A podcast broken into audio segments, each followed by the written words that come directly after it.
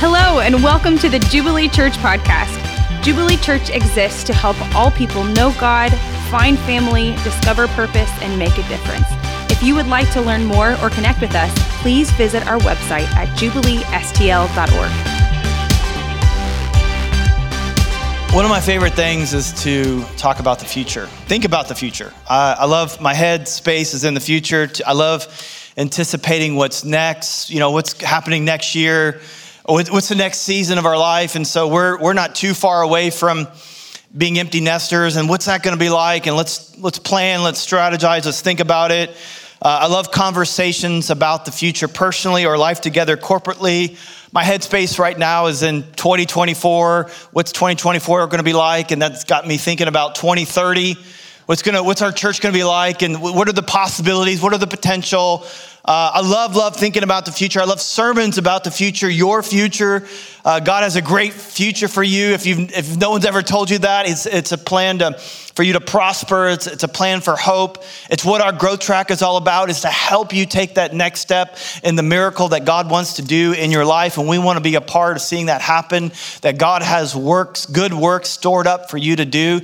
He has so much meaning for you uh, man, you're not even gonna know what to do with. And of course, there's heaven, you know, ultimate future. So I love talking about the future, but today's message isn't about God's plan for your future. Today's message is about God's plan for your past. And it's one word it's called forgiveness. Forgiveness for you and forgiveness from you.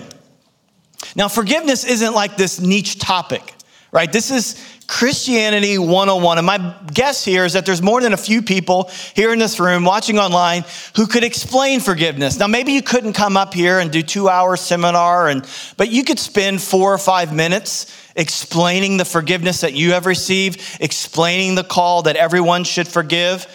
Um, in fact, in studying this week, I don't think I learned anything new about forgiveness, which is rare for me. Uh, every, I don't know what you get out of these sermons, but every week I get a lot out of the sermon. I, when I'm, oh my gosh, this is what God wants, and it's it's amazing. And sometimes I just sit there and reflect about something I never even talk about, but I just all this revelation comes. I love it, and I, but I don't think I learned anything new about forgiveness as I was looking over. Um, uh, studying for this message. But once again, I was struck by these words of Jesus that he spoke uh, toward the end of his life. And John 13, 17, if you know these things, happy are you if you do them. If you know these things, happy are you if you do them. What a great verse. I think I'll memorize that one. If you know these things, happy are you if you do them. So that's why this morning I don't want to just teach you forgiveness, I want to lead you into forgiving. And on your chair, if uh, there should be a piece of paper and a pen, and that has a purpose. And on that piece of paper, what I want you to do is I want you to write down the person that caused the pain and the pain itself. I want you to write down the person, and I want you to write, write down the pain, the event, the issue. Write down the person. Just their first name. You don't have to say their last name, their address, their social, their GPS location. I know you know that. But you write down the person's name and the offense of the person and the event that you need to forgive. And what we're going to do today is you're going to have the opportunity to have the funeral. And today, you're going to finally put that offense to death. And so at the end, we're going to come up here and, and we'll open up this box and you'll throw in your piece of paper. You may have to get more paper. You may have to get out your journal. You may have to write a book, The People I Need to Forgive. But whatever it is, you're going to write that and you're going to drop it in here. We're going to close it if I can, and it's going to be locked and no one else is going to see this. But we're going to finally put this offense to rest. The very first funeral I ever went to, I was six years old. Uh, one of my friends uh, died drowning, and it didn't really hit me that hard because I was six. I didn't understand what was happening. But I do remember my, my second funeral and my third funeral. It happened within a, about a year of each other. It was a close uncle and my grandpa. And I remember experiencing for the very first time that sense of finality, that sense of permanent loss. In fact, I remember, I can remember, I can remember like it was yesterday, my grandma shrieking, Bill, don't leave me. As she contemplated that she would never see him again. And this was the first time that I remember leaving something that I would never see again. And that's what I want us to do in this message. I want us to have a sense of finality about the offenses in our past. And some of you are going to have to let go, and some of you are going to have to grieve the loss of what could have been. And you're going to have to grieve the loss of what should have been, what was taken from you. And you've been holding on to it for all these years. And in a ceremonial act, you're going to put it in this box and you're going to leave it to rest. And we're going to talk about this over the next two weeks. And this week, a subtitle may be Viewing Unforgiveness as God Does, which is going to lead us to make a decision to forgive. Some would say, Well, I can't forgive because I don't feel like forgiving. No, you don't feel like forgiving because you haven't forgiven. There's an order to it. So we're going to make the decision to forgive. And next week, we'll explore the emotions that result from unforgiveness and the emotions that result from forgiveness, which will highlight for us the process of forgiveness. Today, I want to lead you to the crisis, to the decision to forgive. Forgiveness is a crisis, forgiveness is a process, and more on that toward the end of this message. And, and of course, we'll talk about it extensively next week. But we are in Matthew 18 in this series in the Gospel of Matthew. If you have your Bible, please turn there, get out your phone, whatever you're read the Bible with. It's on the screen, but it'd be awesome if you had it in your lap as well. Uh, Matthew 18, verse 21. And then Peter came up and said to him, Lord, how often will my brother sin against me and I forgive him? As many as seven times? The context of this message is last week's message. For those who weren't here, last week was about how do you respond when someone sins against you? How do you respond when you see someone um, sinning? What do you do? You, and it's very, very clear. You don't gossip about it, you don't tell other people about it. Um, you go to the person, you seek to love them, forgive them, restore them back into fellowship. And so while Jesus is teaching on what we talked about last week, Peter's mind goes off on a tangent. And does that ever happen to you? Someone's teaching and your mind goes off on a tangent? Don't lie. I know you can see me, but I just want you to know I can see you too. And um, I see you going off into who knows where.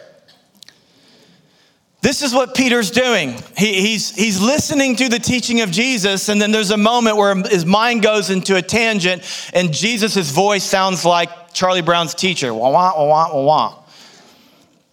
And Peter starts to think of the implications of always forgiving. He's like, time out. You can't possibly mean we always forgive. I mean, once is, is a big deal. But two times, three times, people will take advantage of you. I'm tired of getting kicked around. Enough's enough. That's how Peter feels. You can't possibly mean always. There's got to be a loophole, there's got to be an exception. But it, Peter sees that Jesus is pretty serious about this forgiveness thing. And of course, Peter wants to get an A in a discipleship. So he's like, I got to think of a really impressive number. And if you don't know this, the, the Pharisees taught that you should forgive someone three times. Because I know what I'll do. I'll take that number, I'll double it, and I'll add one. Seven, the number of completion. Well, hey, you know, Jesus, you know, how many times should we forgive someone? Check this out, guys. Seven times? And Jesus answers, Jesus answers, I do not say to you seven times, but 77 times. And one day, for the same offense. You guys got those cards ready?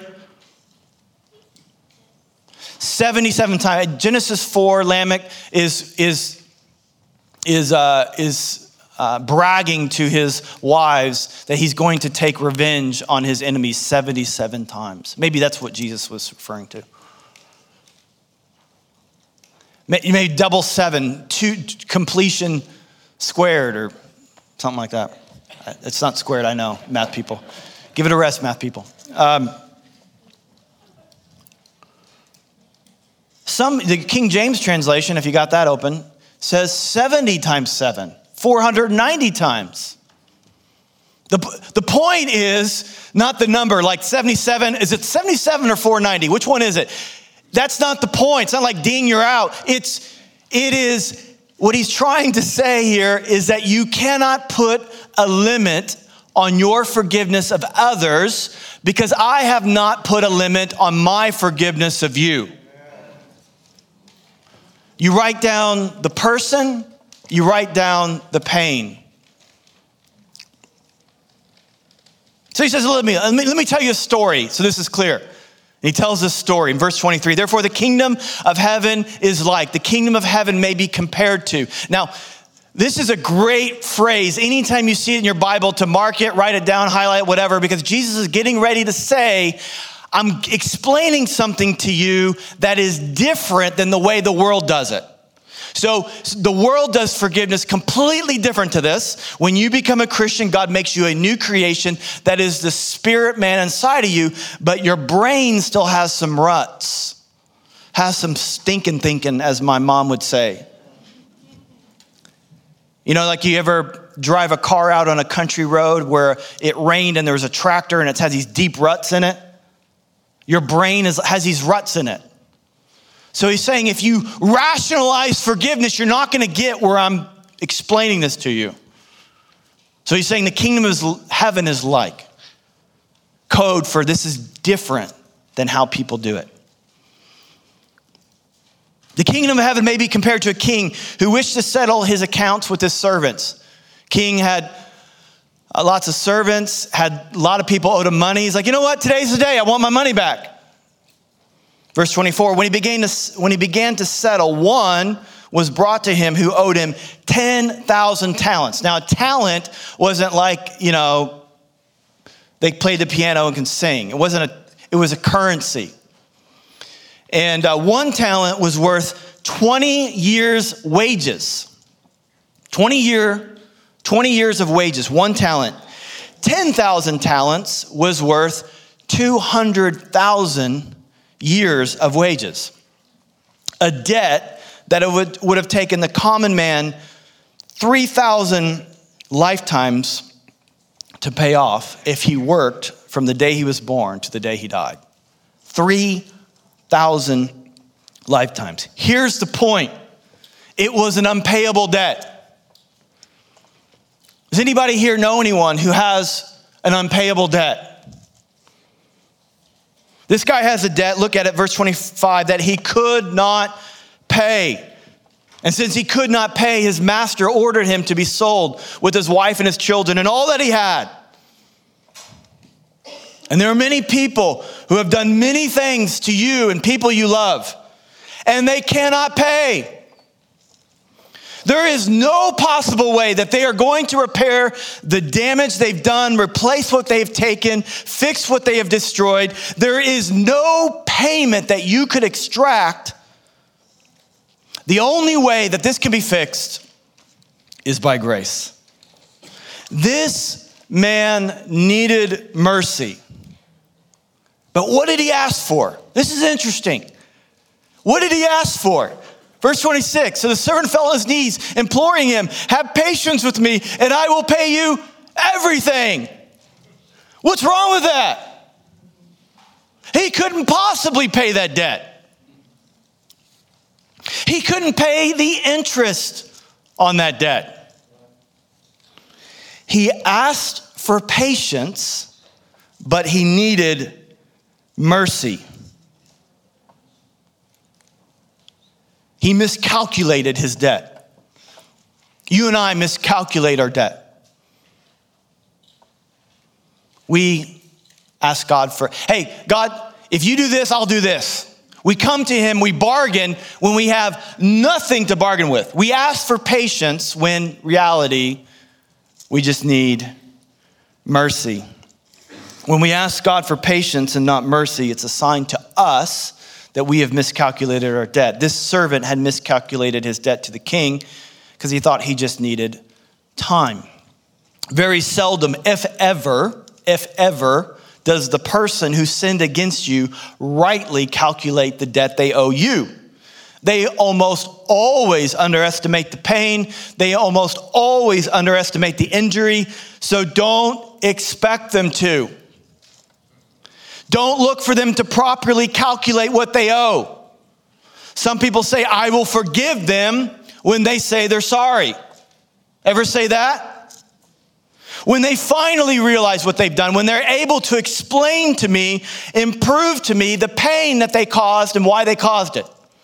Newsflash, jot this down. They're not coming. They're not coming. They will never properly calculate the debt that they owe you. And just in case you and I think that we are the ones, we are only the ones that get injured and never the ones who injure. We don't properly calculate the debt that we owe. That's why when we talk about forgiveness, we are very aware of what people owe us. We are tend to be unaware of what we owe, what we owe others.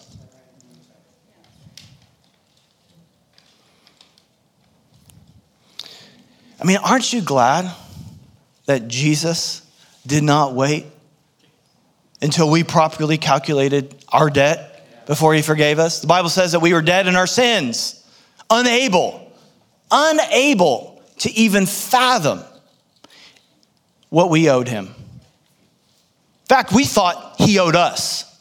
That's what we thought. We thought he owed us.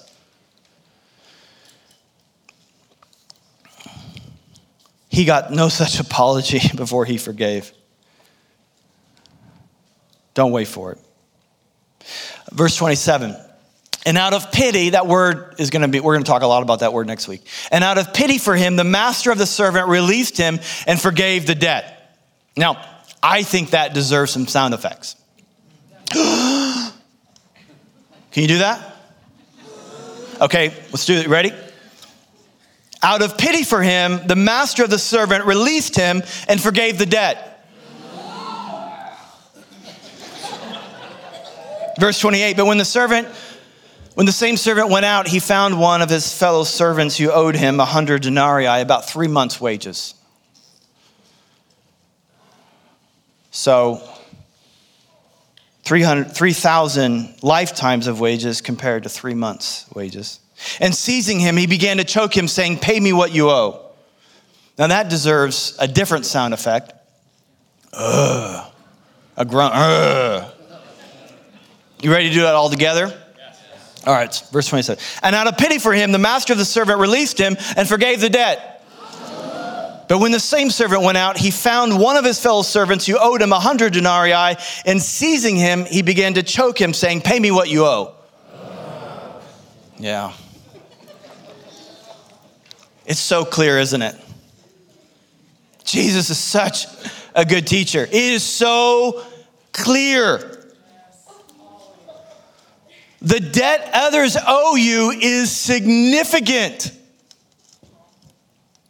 Jesus is not belittling. He is not belittling what other people owe you. But what he is pleading for you to not do is belittle what you owed him.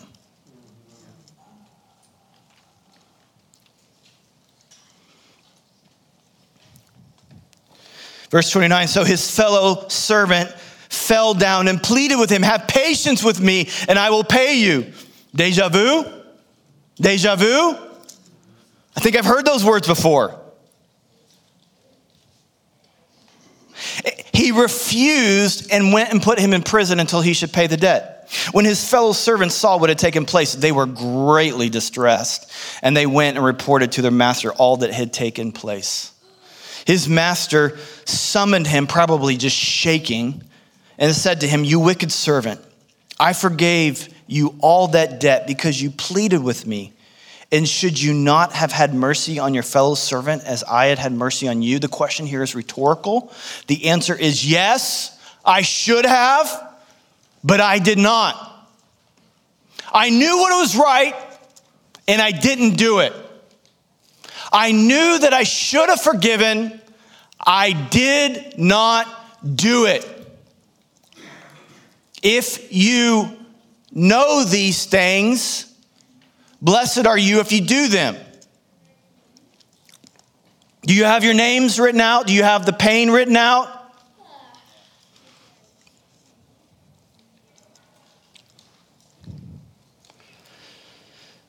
And in anger, his master delivered him to the jailers until he should pay all this debt. So also my heavenly Father will do to every one of you who do not forgive your brother from your heart. James 2:13 says judgment will be without mercy for those who show no mercy.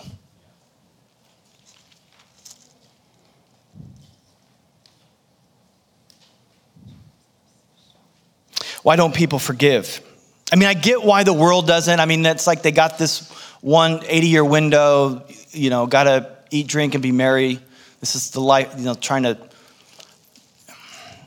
Why don't Christians, why don't we do this? Why don't we do it immediately with everyone and in total? Why don't we do this? Well, I think Peter at the beginning of the text kind of gives us kind of represents our mindset. And he, Peter was looking for a loophole.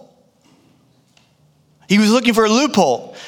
Uh, is there a person I don't have to forgive? Is there a limit? Is there an expiration date?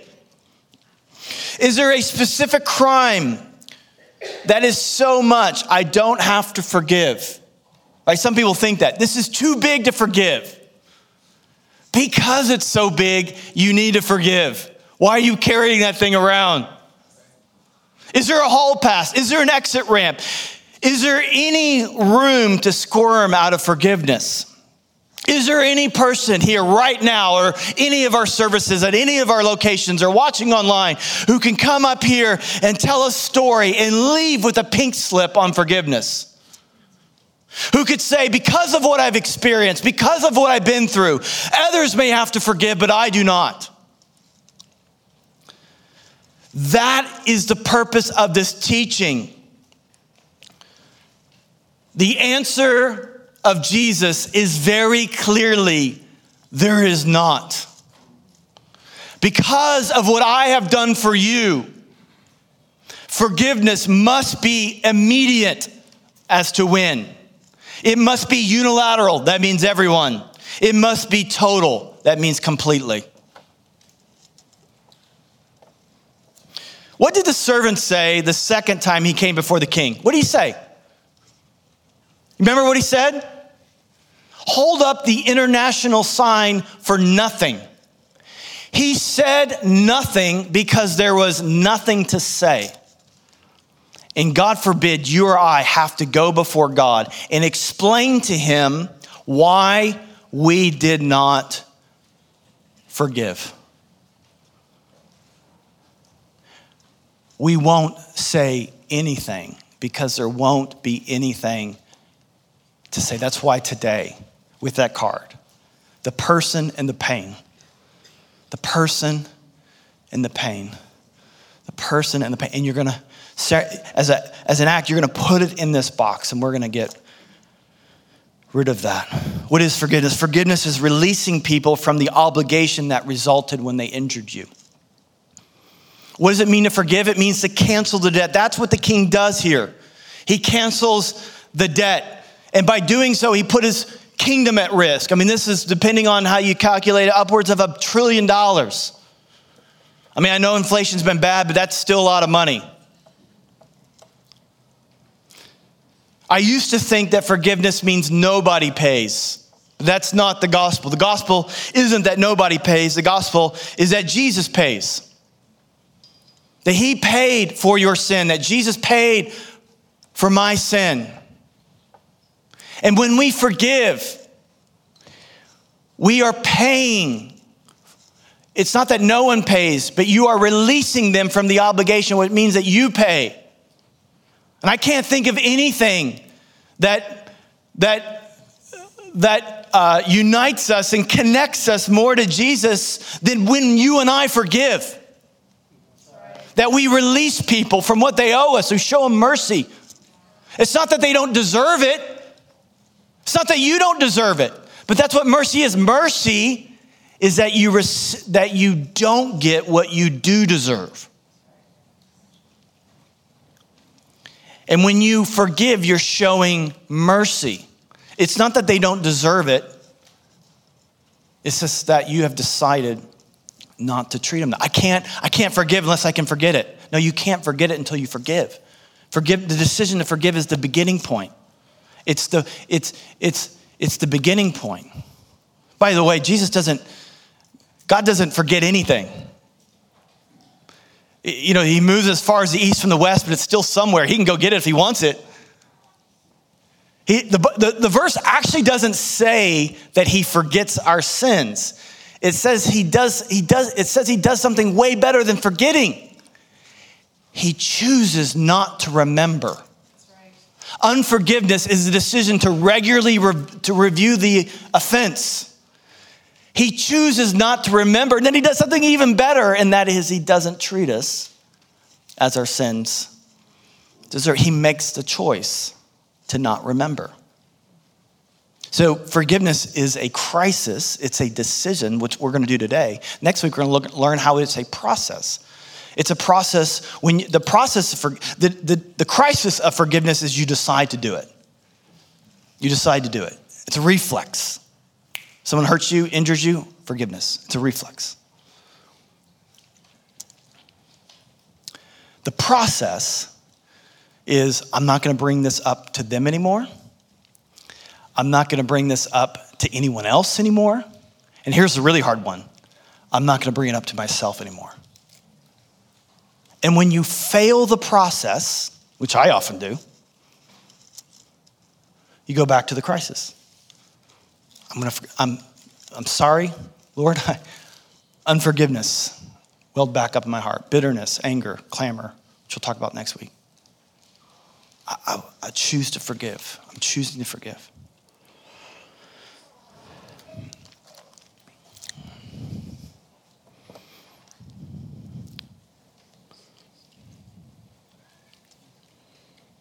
Forgiveness is not enabling. So you can forgive someone for what they did without enabling them to do it again. So you get abused, someone gets drunk and abuses you. And then they invite you to their New Year's Eve party. Forgiveness means doesn't mean that you go to the party, enable them to do it again. But it does mean that you're not trying to get even. You're not hoping for their failure. Anger is replaced with compassion. I mean, it really can happen. It's how powerful forgiveness is. I am not ashamed of the gospel, for it is the power of God. It is powerful. You can unleash a new reality in your life, in the life of your family, in the life of your neighborhood, in the life of your world through forgiveness. It's powerful. It's not rescuing. You know? Doesn't mean that our actions don't have consequences.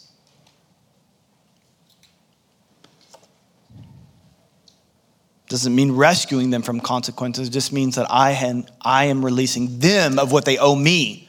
They may owe something to the world, they may owe something to someone else, but you are releasing them from the obligation that they owe you. So that's why we're today. We're going to not just talk about it, think about it. We're going to do forgiveness. And you can do this. I know for some of you, this may be the hardest thing you've ever done in your life. I'm not unaware of that reality. Let me tell you As we close here, the, the band will come up here in a, in, a, in a moment, but let me tell you about a Dutch woman that you probably know her name, Corrie ten Boom. Um, she lived in the Netherlands after World War II. Her and her, her, and her sister Betsy um, were hiding Jews during the Holocaust, and they got caught and they were put into concentration camps and in a concentration camp. And in that camp, her sister Betsy died, and, and Corrie ten Boom survived, and she became a famous author and speaker all throughout Europe. That's probably why her name is familiar. She tells a story that happened just a few years after the war, where she comes face to face with, with one of the guards in the concentration camp that she was at. And she says this she, I'll read this to you. It was in a church in Munich that I saw him, a balding, heavy set man in a gray overcoat a brown felt hat clutched between his hands. One moment I saw the overcoat and the brown hat, the next, a blue uniform and a visored cap with its skull and crossbones. It came back with a rush, the shame of walking naked past this man. He walked up to me and said, You, you mentioned Ravensbrück in your talk. I was a guard there.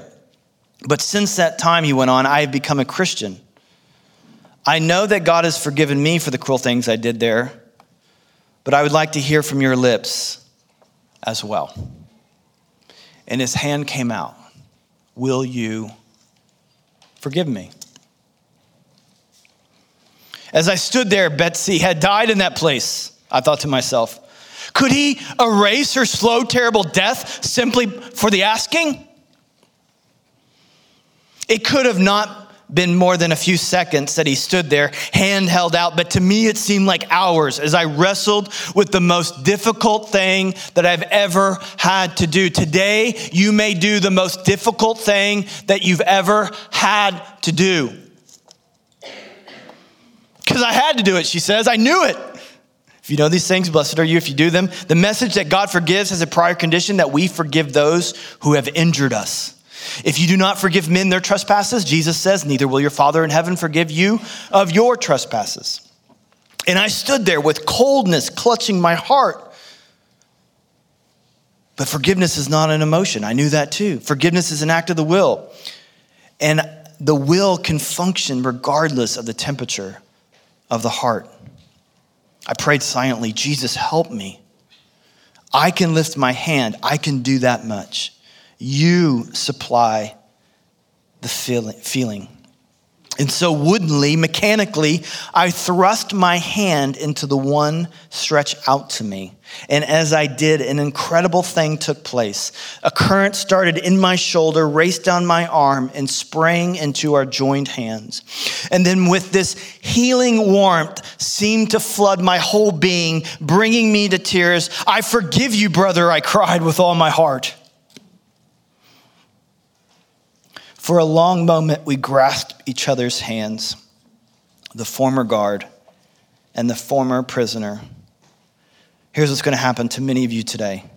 I had never known God's love so intensely as I did then. The reason why you're doing this today, and the band can go ahead and come up. The reason why you're doing this today is not to bless those who have injured you. The reason why you're doing this today is that God wants to bring a new reality of His love as you step into forgiving that person who caused you that injury. We'll only do this if we keep our eyes on Him and what He's done for us. I mean, in this story, in this story, you know, the servant act like the king. And it was the king who didn't just act like a servant, Jesus, he became a servant for us. And he treated us not as we deserved, he treated us as we didn't deserve. I'm so grateful for that. There's power in the gospel. There's power in not just saying, I know, I know I should, but I won't. There's power when you exercise and live out and walk out what the gospel tells you, which is that you had an unpayable debt. and God forgave you. And by believing that, by receiving it, and by faith walking it out, you unleash a new reality in the world, in your world, and everyone around you. Would you stand with me? The band is going to lead us in an awesome, awesome song. And then I'm, I'm going to go ahead and open this up here. And I just want you to come. I want you to take that card that you've filled out. And if you haven't done it yet, you have a few seconds. My prayer will probably be about 43 seconds. So if you want to go ahead, everybody, be, no one will be looking. So. And then I want you to come up here and just drop it in here. And we'll, after the service, we'll close it, lock it, and no one else will see it. But for you to say, I am giving, I'm letting this go. I, I want to experience the finality of releasing it. And then next week, we'll talk about the process, how we live this out. How we live this out. Father, I thank you for your immense love for us, Jesus. Whew, what you have done, an unpayable debt. God, remind us, Lord. Help us to see that we were dead and God, you did not treat us as our sins deserve, but you forgave us of an unpayable debt. God, give us the grace to release others of the obligation that they owe us when they injured us. May we be those who unleash a new reality in our world. Amen.